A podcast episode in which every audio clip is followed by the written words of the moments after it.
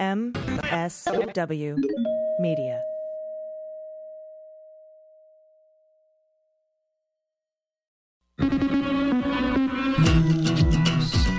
with swearing.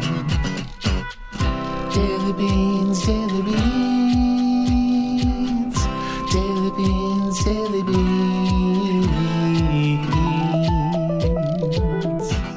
Hello and welcome to the Daily Beans for Monday, August 23rd, 2021. Today, the Department of Justice is investigating the planners of the insurrection. The MAGA bomb threat guy is hit with weapons of mass destruction charges. The FDA is planning to announce full use authorization for the Pfizer COVID vaccine. Biden erases student debt for another large chunk of Americans. Laurence Tribe calls on his former Harvard Law student Merrick Garland to criminally investigate Trump. And a U.S. lab is on the verge of nuclear fusion. I'm Allison Gill. And I'm Dana Goldberg. Hey, Dana, how are you? I'm good, my friend. Happy uh, Monday? Monday. What day is it? it's Monday. I just voted no on the recall Yes. of Gavin Newsom and popped my ballot into the mailbox. Fantastic. So uh, everybody do that. Don't not do it. Please, please, please. We have so much at stake. Mm. Oh gosh, yeah, that elder guy. I don't want to think about it. Yeah, no. I Oh don't, my God. Someone talk about him. Nope. He's freaking me out. So y- you might notice that I dropped a nuclear fusion bomb. yeah, the- I did notice that bomb you dropped. Please tell me more. Well, the reason is because, as you know, I went to Naval Nuclear Power Training Command. I'm kind of big on fusion as an alternative fuel source. The National Ignition Facility uses a powerful laser to heat and compress hydrogen fuel, initiating fusion. And an experiment has suggested the goal of ignition, where the energy released by fusion exceeds that delivered by the laser, is now within touching distance Wow. yeah, harnessing fusion, the process that powers the sun, could provide a limitless, limitless clean energy source. An experiment carried out on 8th of August yielded 1.35 megajoules of energy. That's around 70% of the laser energy delivered to fuel the capsule. Reaching ignition means getting a fusion yield that's greater than the 1.9 megajoules put in by the laser. But I need a nuclear reaction to, to generate the 1.21 gigawatts of electricity. 1.21 gigawatts! 1.21 gigawatts! Great Scott! What? What the hell is a gigawatt? So that's super cool, right? Because nor- the way that we normally do nuclear reactors, Dana, is fission. Right. And so we introduce a neutron into the nucleus of an unstable element, usually uranium 235. It fissions, and that creates more neutrons. And those neutrons collide with the hydrogen atom in water or heavy water to move them faster, which makes hot water, right? We're just making hot water. All of that was super hot, by the way. Continue. But fusion, instead of splitting the nucleus, actually fuses two two lighter elements together, fusing them, and then the energy output is actually bigger than what goes into it. Sort of a weird, like Newton will be mad because you know the laws of conservation of energy and mass. But uh, you know they were using these lasers to do this, and we have you know you have to do it under super high temperatures and super high pressure. But again, like almost purely clean energy. I mean, if we can get a purely clean energy source, I think Newton can get over it. It'll be fine, right? It'll be Fuck fine. you, Newton. Yeah, this is the fuck Newton episode of the right. show. And I know again that's not political news, but it is, right? Because of the the massive climate crisis that we're facing. Hundred percent political news. So I dropped it in there today. Thank you. Yeah, and uh, later we're going to be talking to John Bonifaz, and he's really kind of spearheading this 14th Amendment, Section 3 hmm rule to keep Trump off the ballot in 2024. So we're going to be talking to him later in the show. So that's rad.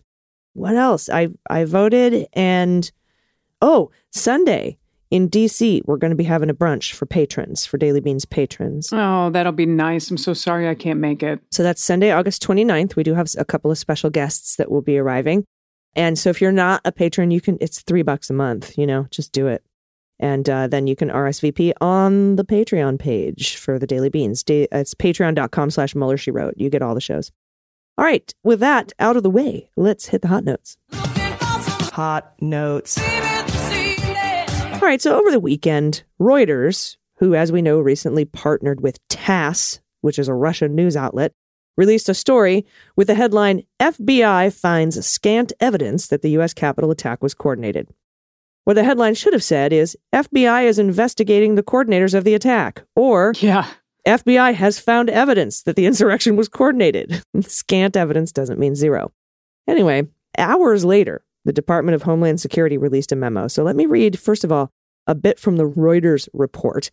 Reuters says FBI investigators did find that cells of protesters, including followers of the far right Oath Keepers and Proud Boys groups, had aimed to break into the Capitol, but they found no evidence that the groups had serious plans about what to do if they made it inside.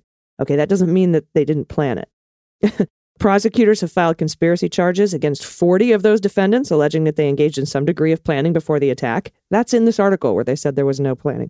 Mm-hmm. But so far, prosecutors have steered clear of more serious, politically loaded charges that the sources said had been initially discussed by prosecutors, such as seditious conspiracy or racketeering.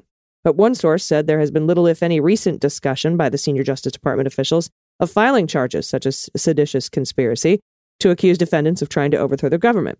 They have also opted not to bring racketeering charges, often used against organized criminal gangs.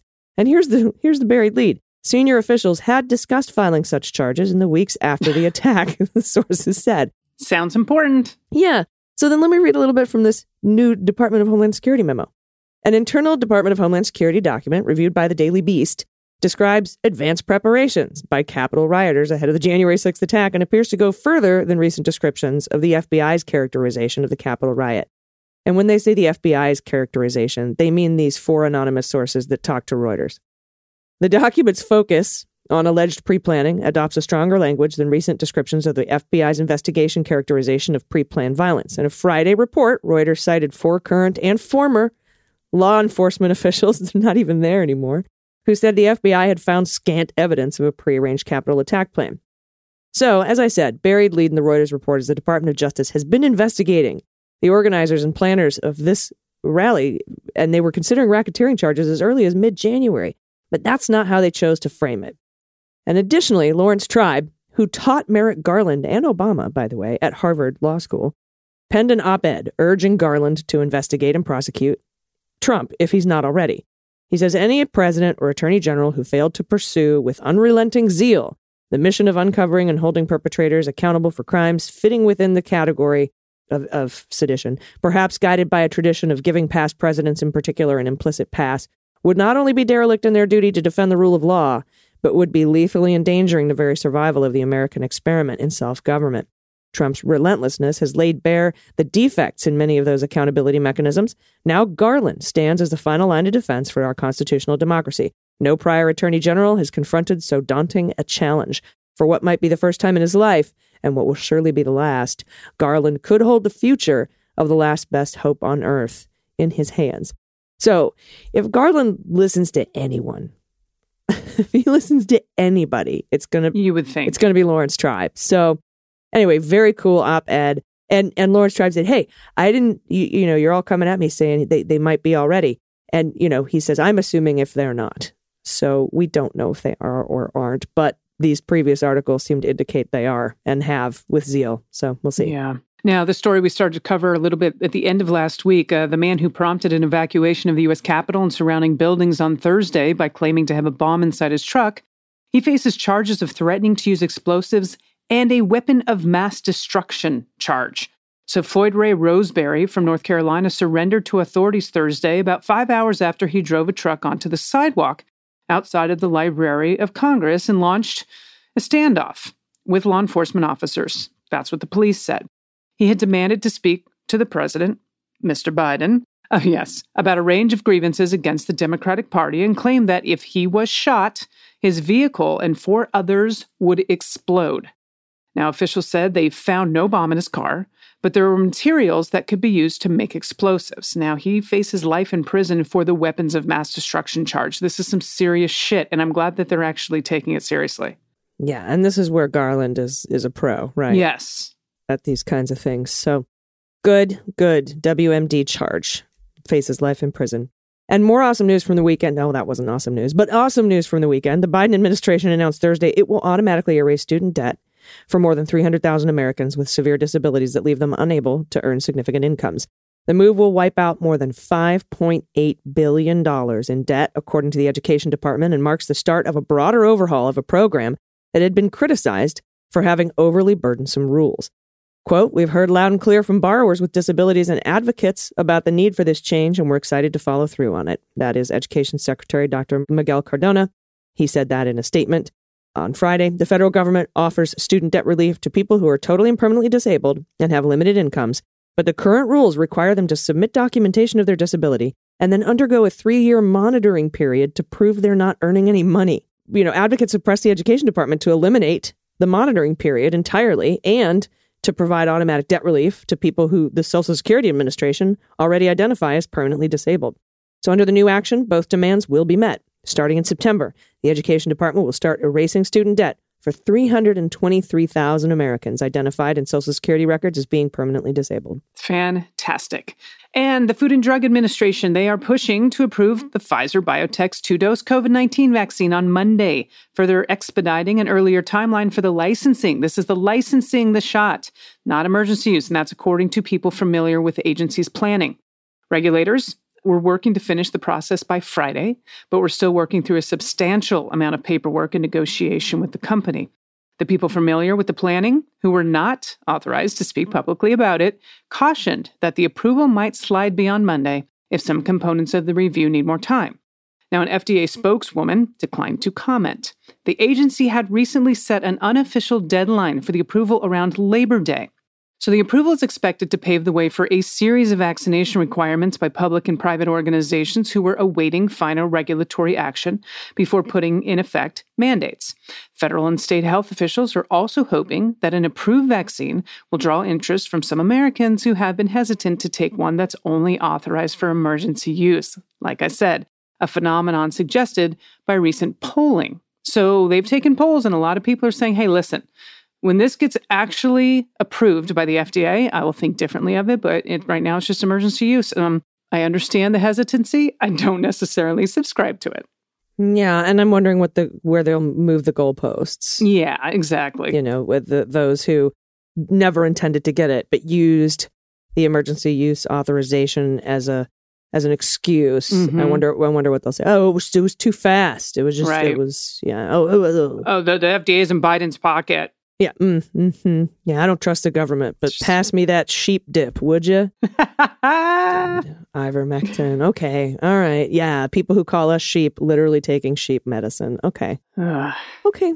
Cool. So one from worms, worms in horses' stomachs or something. Jesus, and the, and Fox News was pushing this shit. Like hundreds Yeah. of people had like to call something like seventy percent of the poison control calls were from yes, a dewormer for horses. and and sheep livestock. Yeah. oh yeah. my god. Yeah. All right. Well, and then the FDA puts out an official statement. Y'all stop it. like their their Twitter. They're like, y'all stop. it." That's it. Thank you for using Y'all. uh, first of all a gender inclusive pronoun. I love that. But also just to be so fucking blunt about it. Like we're full on idiocracy mode right now, and and I mean, if the FDA's tweeting, knock it off. Yeah. Y'all stop it. stop it. Just and then you see the blue check and then you do a double take and you're like, yeah, that's the fucking FDA. All right. Yep. Cool. All right, next up, we will be talking with John Bonifaz, and he is supporting the 14th Amendment, Section 3, to keep Trump off the 2024 ballot. And I, I'm all for this. We're going to talk about the ins and outs and the feasibility of it right after this break. Stay with us. After these messages, we'll be right back. Hey everybody, it's AG for the Beans, and I have an exciting new sponsor for today's show. It's called Toodaloo. Now you can say goodbye to trail mix that is bland, boring, and extremely unhealthy, using ingredients grown with chemicals that can harm you and the planet. Not only that, but most trail mix is filled with processed sugars and dirty nuts that are dry roasted in toxic refined oils like canola, palm, or soybean. But not Toodaloo. Toodaloo is the world's first all natural, totally delicious, climate friendly trail mix packed with plant protein, superfoods, and adaptogenic herbs like lion's mane, ashwagandha, and reishi to help balance and support your body and mind. Toodaloo comes in five unique tasty flavors chocolate, maple brittle, coffee, barbecue, and hot and spicy. The ancient herbs in each flavor promote a specific function in the body, like better skin, better gut health, or a chill mood. I love their barbecue flavor, Smoke Show. It has 42 grams of plant protein per bag. 42 grams of plant protein. It's also low in carbs and supports energy flow to fuel your day.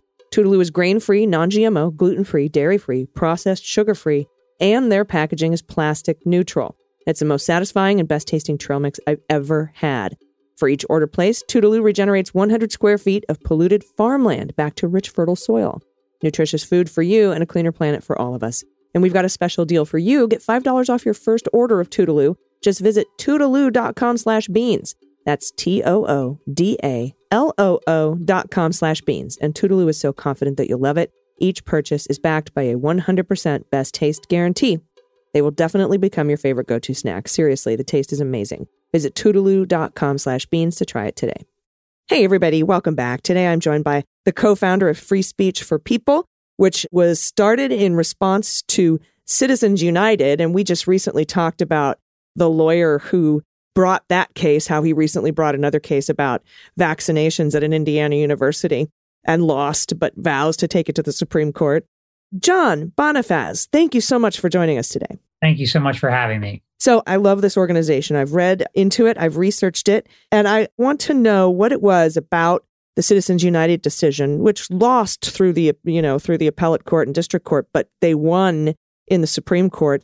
What was it about that that made you want to launch free speech for people?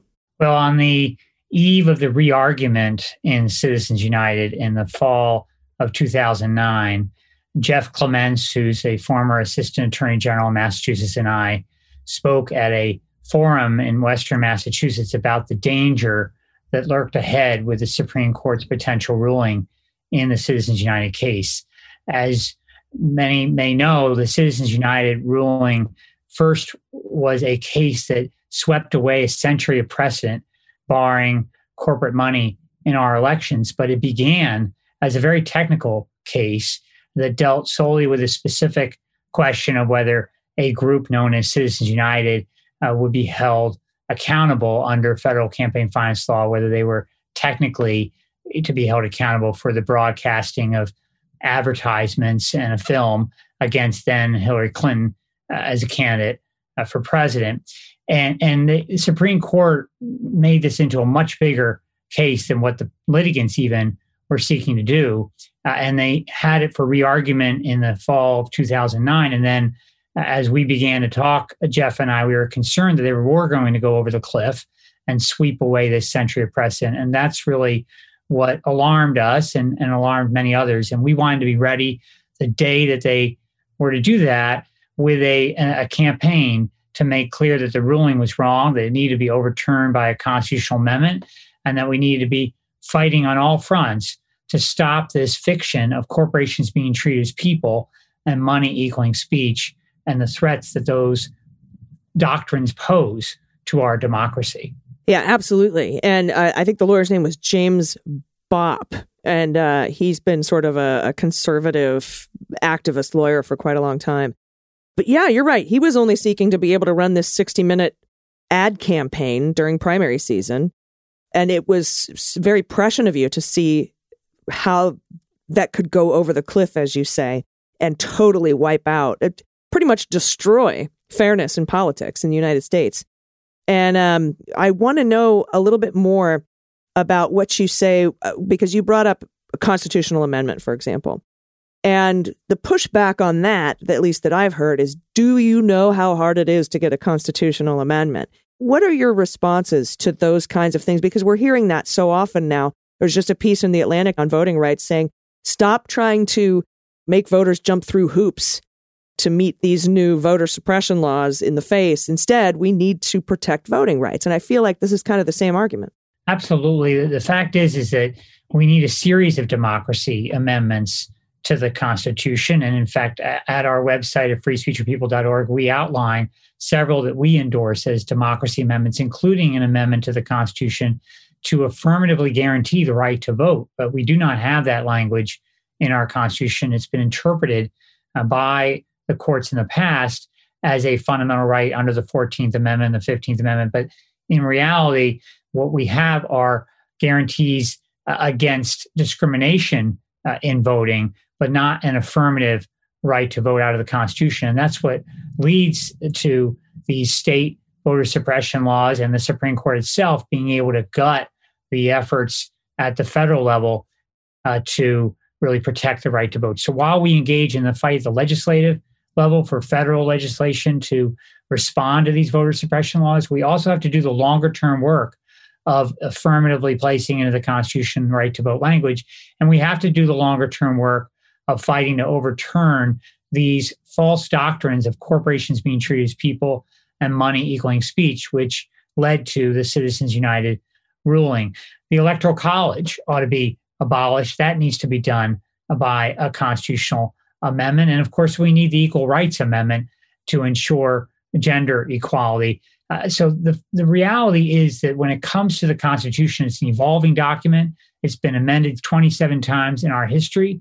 It, it, it certainly takes an enormous amount of people power to amend it again, but we ought to be engaged in that fight at the same time that we're doing the immediate work to fight to protect the right to vote, to protect our democracy, and to challenge big money in politics in the courts. Yeah, we can walk and chew gum at the same time. Is right. is exactly right.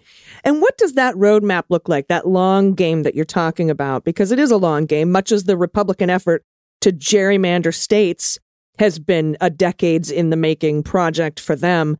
So, what are some of the major steps? Uh, it, it can't just be have an amendment. We have to start with probably fixing gerrymandering, securing voting rights, doing the kind of work that we can do in the short term to set us up later for being able to get enough states to ratify a constitutional amendment. Is that sort of what the roadmap looks like here? I definitely agree. And, and that includes on the money and politics front, fighting for reforms that are key to overturning this system of big money in elections with public funding of elections, with ending foreign influence corporate spending in our elections, with ending super PACs. All are achievable and defensible under even the current Supreme Court precedent.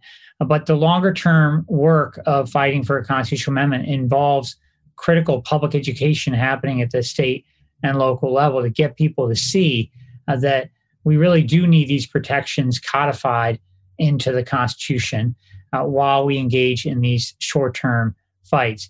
We also have to know, obviously, that we are dealing today with a crisis in our democracy.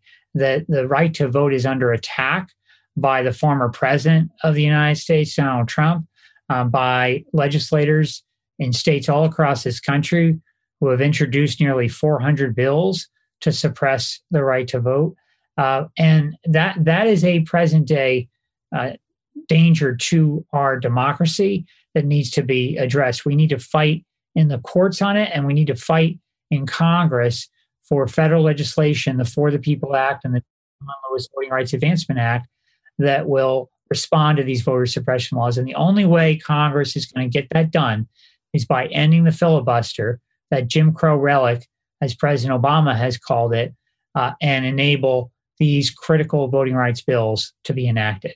Yeah, as you were speaking, I wrote, seems like HR 1S1 is the answer. Best we can do now is a carve out for the filibuster for voting rights because we have so much opposition to it. So you're going exactly where I was going with that. And I'm afraid that with the incremental way in which this government operates, it's going to take a lot of pushing for small steps. How do you address some of the fatigue that comes along with, with not realizing structural change as fast as we want? You know, that's a critical question. I, I, really believe we have to look at our history and prior movements to see how much struggle was required in order to create change. It's not something that can happen overnight. Systemic change requires time and energy and devotion. But people, as we know, have fought and died for the right to vote. Uh, and, and we must, in our generation, now stand up for our democracy and for the right to vote. The women's suffrage movement, the labor movement in the 1930s, the abolitionist movement, uh, and of course the civil rights movement, all are examples where we can draw inspiration uh, and, and we can draw knowledge from that history of what it takes. Mm. At the same time, you know, we have at this very moment an opportunity to enact sweeping voting rights legislation at the federal level. And it is inexcusable that those in power who have the ability to get this done are not getting it done. Mm. I understand the notion that uh, somehow there ought to be a carve out to the filibuster, but we're at the of the view at Free Speech of People we need to end it all together, and we ought to start from that point and draw the line in the sand at that point that this Jim Crow relic should be abolished because it's going to block other critical legislation to protect our society and our democracy going forward if we don't deal with it. And and the person who's got the biggest holy pulpit on this is the president of the United States, Joe Biden. And you know, we have to think about what would LBJ have done if he faced a Joe Manchin in the 1960s and Joe Manchin was standing in the way of blocking the Civil Rights Act of 1964 or the Voting Rights Act of 1965. I don't think Joe Manchin would have gotten his way uh, as he's getting it uh, today. So I do think that President Biden needs to follow the mandate of LBJ in standing up for the right to vote mm. and needs to call for the end of the filibuster, which he has yet to do, uh, and demand that the Senate get this done. Mm. Yeah, agreed. It's it's it's a multi-level attack, right? It's it's us pressuring the president and our representatives and the president pressuring senators. I mean, right. it's it's it's all it needs to come from all sides. I have some more questions for you, particularly about youth outreach and your 14.3 campaign, but I have to take a quick break. Will you stay with me? Yes. Awesome. Thank you so much. Hey, everybody, it's AG with the Beans, and this segment of the show is brought to you by Upstart. When you carry a credit balance month after month with high interest rates, it can feel like you're trapped in an endless cycle of debt because you are. You make those minimum payments, and the principal doesn't go down at all. But you can make that final payment using Upstart, and then you can get ahead with your finances. Upstart is an online personal loan service that helps you pay off your debt fast. More than half a million people have used Upstart to consolidate high interest debt, pay off credit cards, or fund personal expenses with simple fixed monthly payments. Other lenders only look at your credit score, but Upstart looks at income and employment history too, because you're more than just a number. This means they can offer smarter rates with trusted partners. With a five minute online rate check, you can see your rate up front for loans between $1,000 to $50,000 and upon approval of your loan, funds can be available as quickly as one business day. So many people have, you know, lived off credit cards during this pandemic and found themselves in debt. I highly recommend checking out Upstart. Find out how Upstart can lower your monthly payments today when you go to upstart.com slash dailybeans. That's upstart.com slash dailybeans. Please use our URL to let them know we sent you. Loan amounts will be determined based on your credit, income, and other certain information provided in your loan application. Just head to upstart.com slash dailybeans. And today's show is also brought to you by Canva. As you know, as a podcast, we've created a wide range of content for this show videos, social posts, website designs, infographics, logos, posters. But it hasn't always been seamless.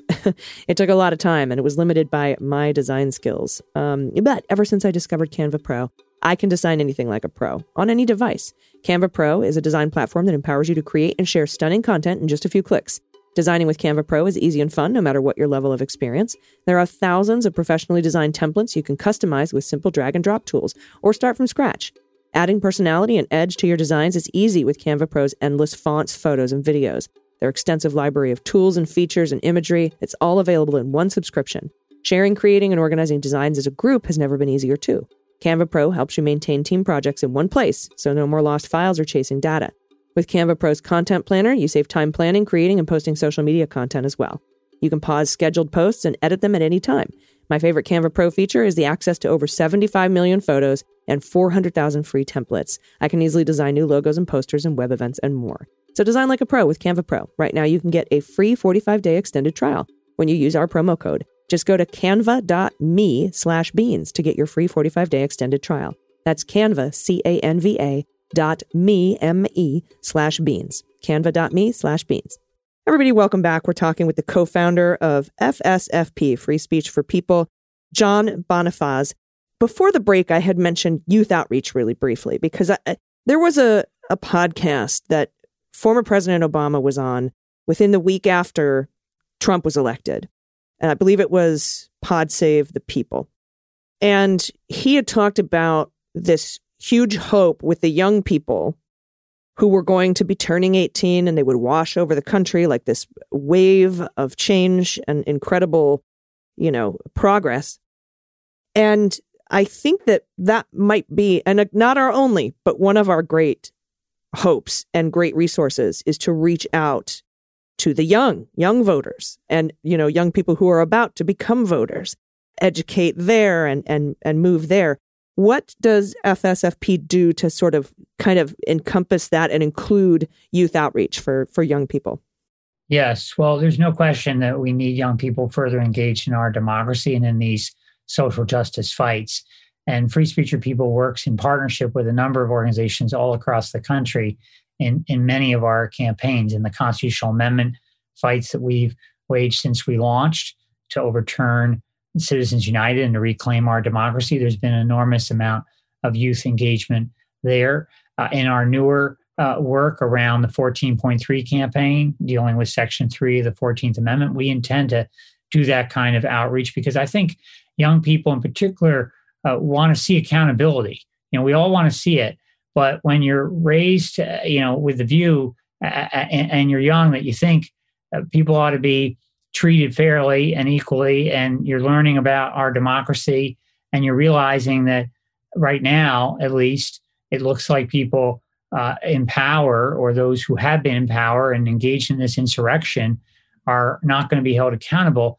That is, I think, very damaging to the notion that you know we have a fair system and that in fact our democracies being protected and that no one is above the law, not even mm. the former president of the United States. So we we do think that the 14.3 campaign is one way that we can activate young people and get them to see how accountability can happen at the local and state level. Yeah, and I, I feel like they're a little less tolerant of how long things take, where, you know, as somebody my age is like, oh, that's just the way it is. It's because it's been that way my entire life. That doesn't mean that it has to be this way going forward. Of course, we have to work within the system. Don't get me wrong. but no, I, I, agree with you. And, and, in fact, Dr. King spoke often about the notion that we, we should not be patient mm-hmm. when it comes to the fight for justice.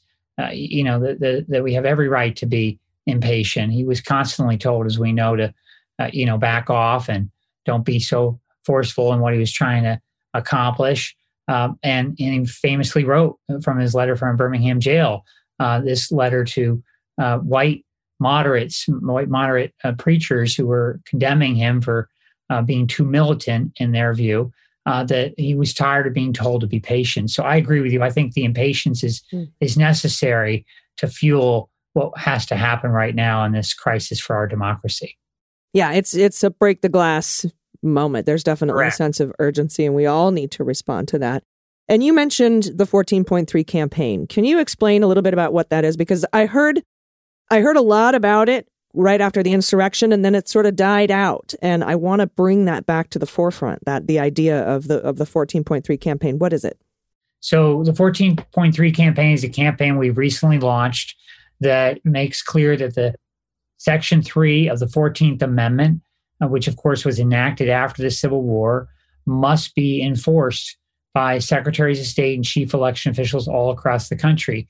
That section says that no one who has taken an oath of office and then engages in insurrection or gives aid or comfort to insurrectionists may hold future public office at the federal, state, and local level. It was designed to deal with the Confederates who had broken from the Union engaged in that insurrection. Uh, and after the Civil War, the view was that they shouldn't be able to hold a public office. Now, there was four years after the enactment of the 14th Amendment that included this provision, there was an amnesty law passed by Congress to effectively uh, provide amnesty to the Confederates. And the view was it was, uh, you know, somehow igniting further white anger.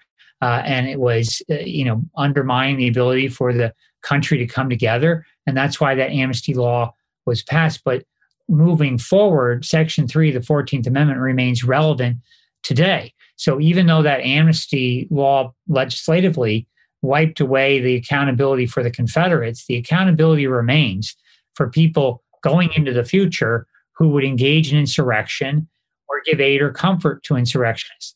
Now, of course, we haven't had to look at this part of the Constitution since that time until more recently, right? Because we haven't had hmm. another insurrection until January 6th of 2021.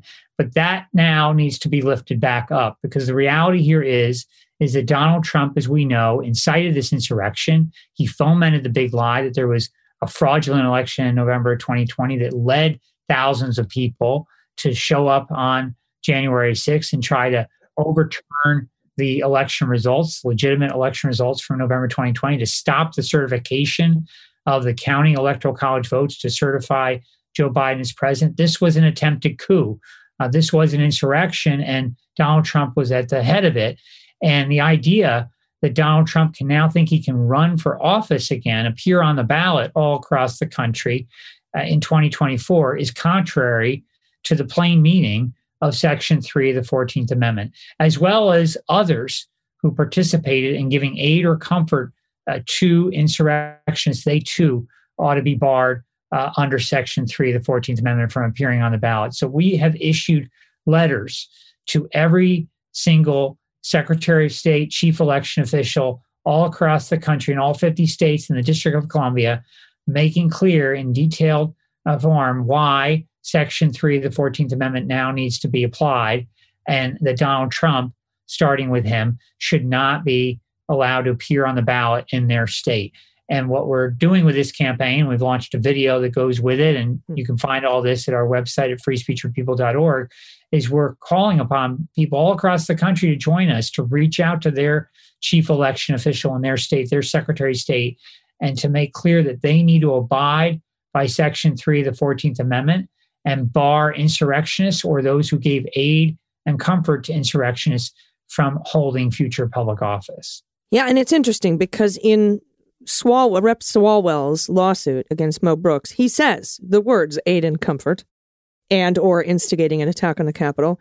And before we chatted today, I poured through again, because I've read it a million times, the Mo Brooks decision from the Department of Justice that they would not certify that his language at the ellipse falls under the Westfall Act, meaning that the Department of Justice would replace Mo Brooks in that lawsuit and Mo Brooks would be give, given immunity basically in that in that tort. But I couldn't find any language that would indicate that the Department of Justice is unwilling to even consider 14.3 or would limit their ability to do so. They in fact they said well, this was a campaign rally, so it doesn't count for the Westfall Act. But if you, court, hello, court, if you don't dismiss certification or deny certification based on the, our campaign theory, you need to do it anyway because instigating an attack on the Capitol, if what is alleged in Swalwell's lawsuit is true, instigating an attack on the Capitol is not part of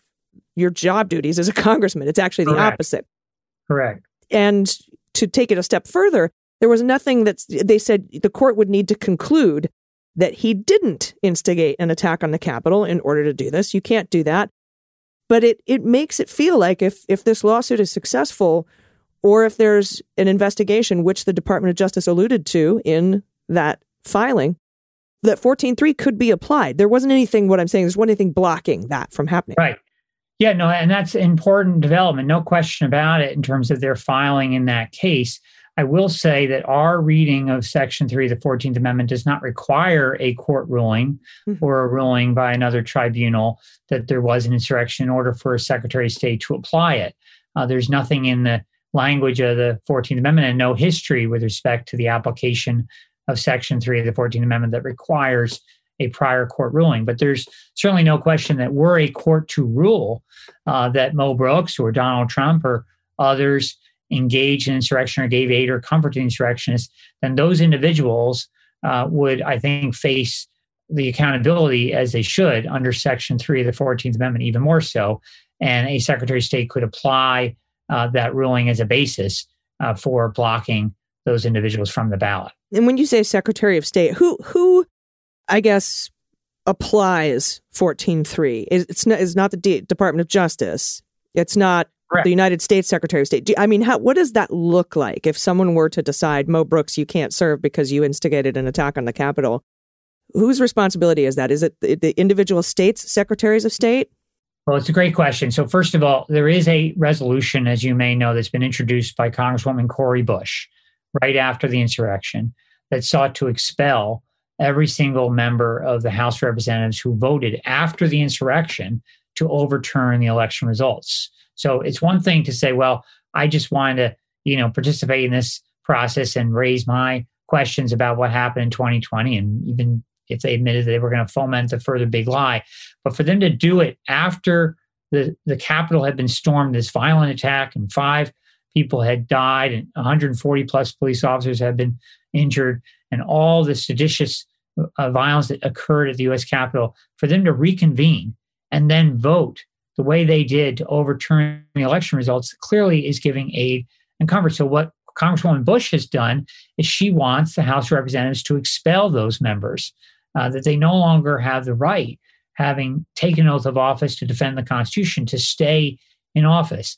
Now, she doesn't cite Section 3 of the 14th Amendment uh, with respect to this, but, but the fact is, is that uh, the application is, is the same, that in fact, you know, there is no reason why the House of Representatives couldn't engage in proceedings to determine whether Mo Brooks or anyone else who gave aid or comfort to the insurrection shouldn't be removed from the House of Representatives. That's one way it can happen. But certainly another way for the application of Section 3 of the 14th Amendment can happen is via the states.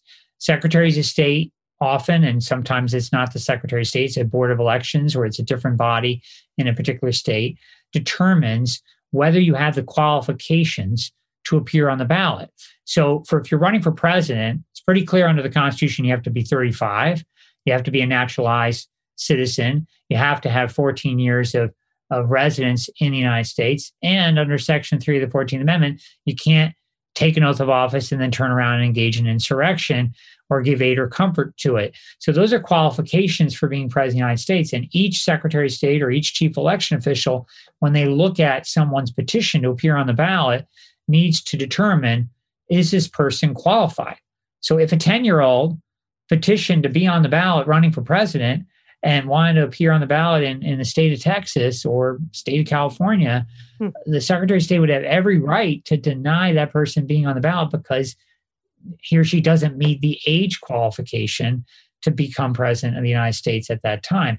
Same goes for here. Secretary of State has the ability or chief election official to look at what happened in terms of the events of January 6th, determine that Donald Trump engaged in insurrection or gave aid or comfort to it, and bar him from appearing on the ballot in 2024. Yeah, but members of the Sedition Caucus come from red states with Republican secretaries of state and expelling someone from Congress is a very high bar. That's why I was kind of wondering if Department of Justice could step in on behalf, or if that's if it's a, if that's a federalist sort of issue, separation of powers issue. You know, I, I don't I don't know whether the Department of Justice could step in and actually uh, play a role here without enforcement legislation coming out of Congress. If Congress, after this House Select Committee investigation were to agree, obviously with the filibuster having been removed in the Senate, you know, to pass enforcement legislation and say, well, we've now had this second insurrection. And there was enforcement legislation passed after the 14th Amendment was enacted that led to prosecutors going into, for example, Tennessee and removing people from the Tennessee Supreme Court who were Confederates. So that could happen, but they would need that kind of enforcement legislation to have the authority to do it. But for now, the Secretary of State do have those those authorities to do it. Now, you're right that in a red state with a Secretary of State who doesn't even view this as an insurrection and questions uh, still the, the, results of the 2020 election, uh, that that is going to be a, a tall order.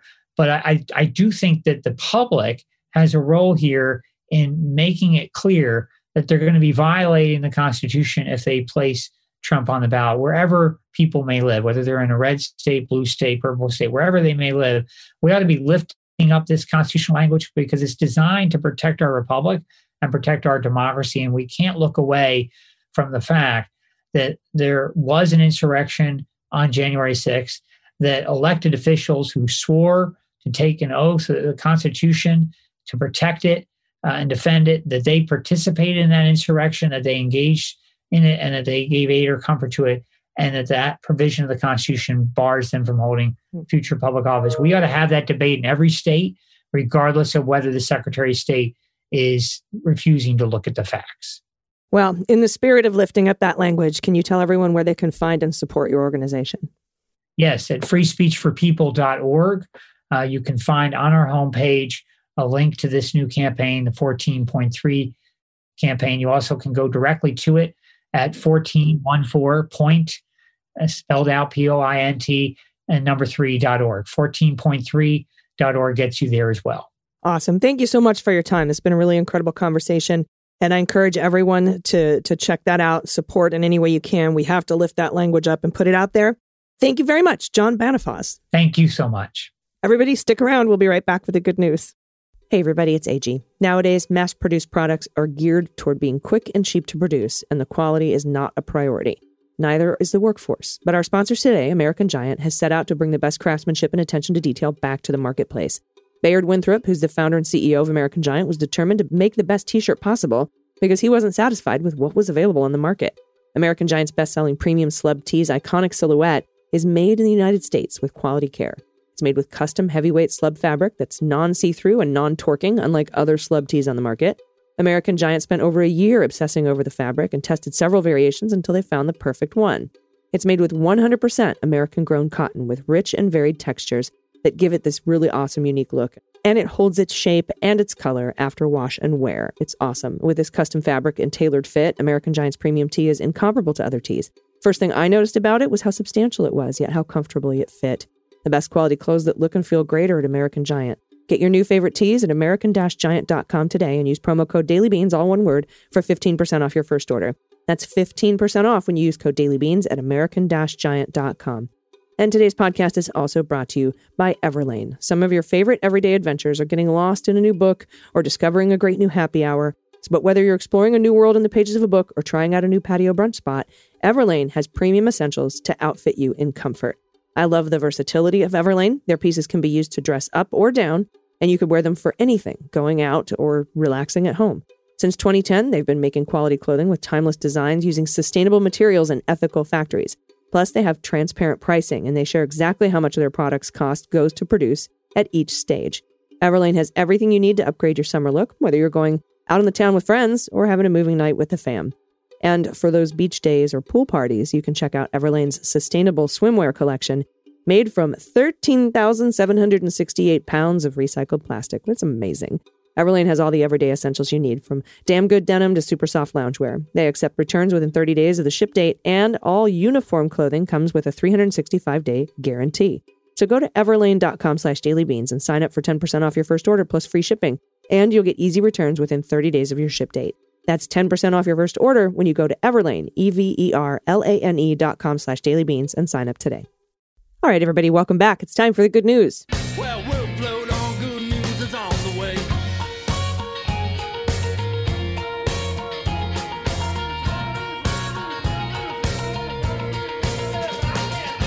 And if you have any good news or corrections or a confession or something, a, a dispute you need settled in Amy's court, or you have any funny mixed up idioms, or you want to tell me how dumb Louis Gohmert is, or want to play Find the Cat, Or if your kid said some shit. Yeah. I mean, shit on. kids say, or what the mutt, town twisters, limericks, whatever you want to send in, you can do it at dailybeanspod.com and click on contact. This is the most cathartic part of my day. And I love it, especially on Mondays, because the weekend news dump is pretty intense. So I'm going to kick us off, Dana, with a submission from Owen. Owen, bring me my soda. Every time I see the name Owen, it's always it's, it's always throw mama from the train, right? Oh, such a good movie. Owen, you clumsy poop. I'm sorry, Owen. I love you. I shared a picture of my dog Ronan, a Japanese Spitz, a couple weeks ago, and now I'd like to share some bad news, good news about my other dog, Jacko, the Greyhound. The bad news part is that Jacko suffered from happy tail syndrome. That's where a dog wags its tail so enthusiastically and carelessly that the dog constantly hits the tail against solid objects, leading to cuts and abrasions on the tip of the tail that never heal because the lovable idiot keeps whacking his goddamn tail against things. Despite our best efforts at bandaging his tail, the tip of Jacko's tail got infected and became necrotic down to the bone. Unfortunately, when this happens, there's only one treatment amputation. So Jacko's long, majestic greyhound tail got reduced to a shaved pink four inch nub. Oh. Using inches for you Americans, despite the fact that I'm in Australia where we use the metric system like civilized people. Yeah, I, I concur, Owen. That is the bad news. The good news is that his operation was a success, and now the fur has grown back on his mini tail. It no longer looks like he has an erect penis sticking out above his butt. Jesus. You already have so many people telling you how amazing you are. So I'm just going to tell you that I hope you can make it to Australia, specifically Melbourne, once our respective countries have sorted out their COVID shit shows. I hope so too. Oh, look at the precious little nubbins. Cuteness. so cute. Even he looks like he's like, down, take a picture of my butt. Dad. Oh, look, at his my face. stupid tail.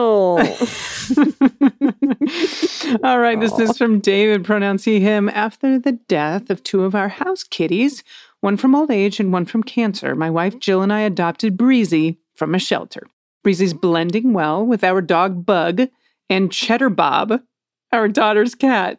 she named that cat, I bet. Uh-huh. Oh, yeah. And they were like, okay, you can keep it. Mm. And he's curious about the noise our birds make, but hasn't really focused on them yet. The cockatiel is suspicious. Nothing like a suspicious cockatiel. Yeah, Right? like there he is. There he is. Oh, You a handsome bird. cockatiel, little side eye, little side eye from the cockatiel. Cockatiels are pros at side eye. All right, next up, I'm going to take the next two here. Anonymous Grandma. Hello, Anonymous Grandma. I love you. My submissions for Shit Kids Say, courtesy of four year old James. When I asked what TV show he wanted to watch, one day at Grandma's house, he said The Cheese Show. It took us a while to decipher that he meant SpongeBob SquarePants. Oh, funny. you know, because SpongeBob looks like Swiss cheese. it's been a few weeks now, and he still calls it the cheese show. I mean, it does. It looked like SpongeBob. It looks like Swiss cheese and pants. Yeah, yeah, Cheddar Bob. Oh, Swiss Bob. Next up from Dale K, pronouns he and him. Today I learned Fleetwood Mac was singing about secondhand news, not blues. what is secondhand blues? Like with Bizarre Love Triangle. It's like if you're sad, then I get sad. Ah, okay. I thought it was. I thought there was sex involved. See, It's a song about empathy. you yawn, I yawn. Exactly. Secondhand, secondhand blues. All right, you've met pod pets Darla and Doodlebug, Maltipoos, and or malted shitballs. Great name. Oh my God, fantastic. Pepper time. It's pupper time. All right. Yeah, I always feel like you should end the good news. All right. This next one's from Karen, pronouns she and her, a follow onto the proposed new name for TFG. Twice impeached. I like it. We can refer to him as the Twimp. for pet tax, Sirius, named by my grandkids, who adopted us, and Buddy, my grand fur baby. Oh, look at the babies. Oh, that dog. oh, I and want- the cat. I want to play what the mutt with that dog. That's an interesting That is combo. an interesting combo. Oh, doggos, and then the kitty. Oh, so cute. All right, lady, take it away. All right, finally from Gail, pronouns she and her. Hello, ladies of the beans. I absolutely love your shows, Allison. I've been listening since MSW after the kitchen table days. It's been fun listening to you grow your media network along the way. Thank you for sifting through all the news that comes at us in waves and putting it into context. And Dana, thank you for bringing trans issues to the forefront. I became interested in this topic in law school in about 2009 when I took a class taught by a trans professor. Now I'm always on the lookout for places where I can help amplify voices of support. For my pet tax, I give you George and Jake, our marvelous cats. Both are rescues from terrible situations. Now they are happy and healthy cats who love to pose for pictures. George is a gray tabby who sometimes looks brown and tan. The pic of him in the collage has him showing me his belly after being in my house for about 24 hours. That's a big deal. He loves to snuggle and sleep some my side of the bed. Jake is the orange tabby. He, he has the Dennis the Menace qualities typical of most orange tabbies, but he is mostly deaf and doesn't see very well, so getting his attention is sometimes challenging. He sleeps wherever he feels like sleeping. now, five years has passed since we adopted him, and he and my wife are thick as thieves. Our two boys are good friends, too, until Jake attacks George from behind. Then it's on. Oh, Oh. oh, what a cutie. Yeah, look at that second picture. That's so adorable. Oh, they oh. really are sweet. Oh, the Yes. eyes at the end. The mouse is there and he's like, fuck off. Oh, dang. The snuggles, though, kill me every time. So cute. But yeah, that that cat, that cat is plotting some. Oh, hell yeah. yeah. And the, one looking around the corner. That pl- cat is plotting someone's death. Ah, they usually are. I'm sure of it. No, for sure. Well, thank you for all these submissions, everyone. These are wonderful. And if you have anything you want to contribute, please do so. You can do it at dailybeanspod.com and click on contact. Yeah, so I'll be in DC over the weekend, and we do have a Beans patron brunch on Sunday at noon. The location will be given to everyone on Patreon. We're going to have a couple special guests pop in, but it's going to be a really fun brunch at noon. And then Monday at 5 p.m., Andrew Torres and I will do a live recording of Cleanup on Aisle 45 Ooh. for Cleanup on Aisle 45 patrons. And there's an RSVP form on the Cleanup on Aisle 45 Patreon page. Nice. Yeah, so it's going to be fun. It's going to be a really fun trip. I'm going to be there for like four or five days. It's going to be awesome. So I'm, I'm really looking forward to it. That's all I've got. Do you have any final thoughts before we get out of here? No, I don't. I want to wish everyone a good week. I cannot believe we're at the end of August almost. Woof. Yeah, I know. I know. It's going to be. I feel like the the last the last few months, the last quarter here is just going to fly right by. And Oh, yeah. Before you know it, we'll be talking about the holidays and Christmas. and- Oh, God. How dare you? How very dare you? and uh, you know Hanukkah, all that good stuff. That's my favorite time of year. Honestly, it's the best. The best for candles, really. Yeah, I, I actually like the decorations. I'm a big Thanksgiving fan because we haven't commercialized it yet. So that's always one of my food. And I do understand, though, it's not the best holiday when it comes to the American holidays, but Yeah. in its celebration of, I do enjoy it because there's, you know, the, the commercialization's not there. It's, it's family and food and friends and Yeah, I wish we. I wish we spending time together. called it something else, or Let's call it something else. let's just have it Food Day, Third Thursdays. Family Third Thursdays, Family Food Day. Woo! woo. I like it. I appreciate it. All right, everybody. Until tomorrow, please take care of yourselves, take care of each other, take care of the planet, and take care of your mental health. I've been Allison Gill. and I've been Dana Goldberg. And them's the beans. The Daily Beans is written and executive produced by Allison Gill with additional research and reporting by Dana Goldberg and Aimee Carrero. Sound design and editing is by Desiree McFarlane, with art and web design by Joel Reeder with Moxie Design Studios. Music for The Daily Beans is written and performed by They Might Be Giants, and the show is a proud member of the MSW Media Network, a collection of creator owned podcasts dedicated to news, politics, and justice. For more information, please visit MSWmedia.com.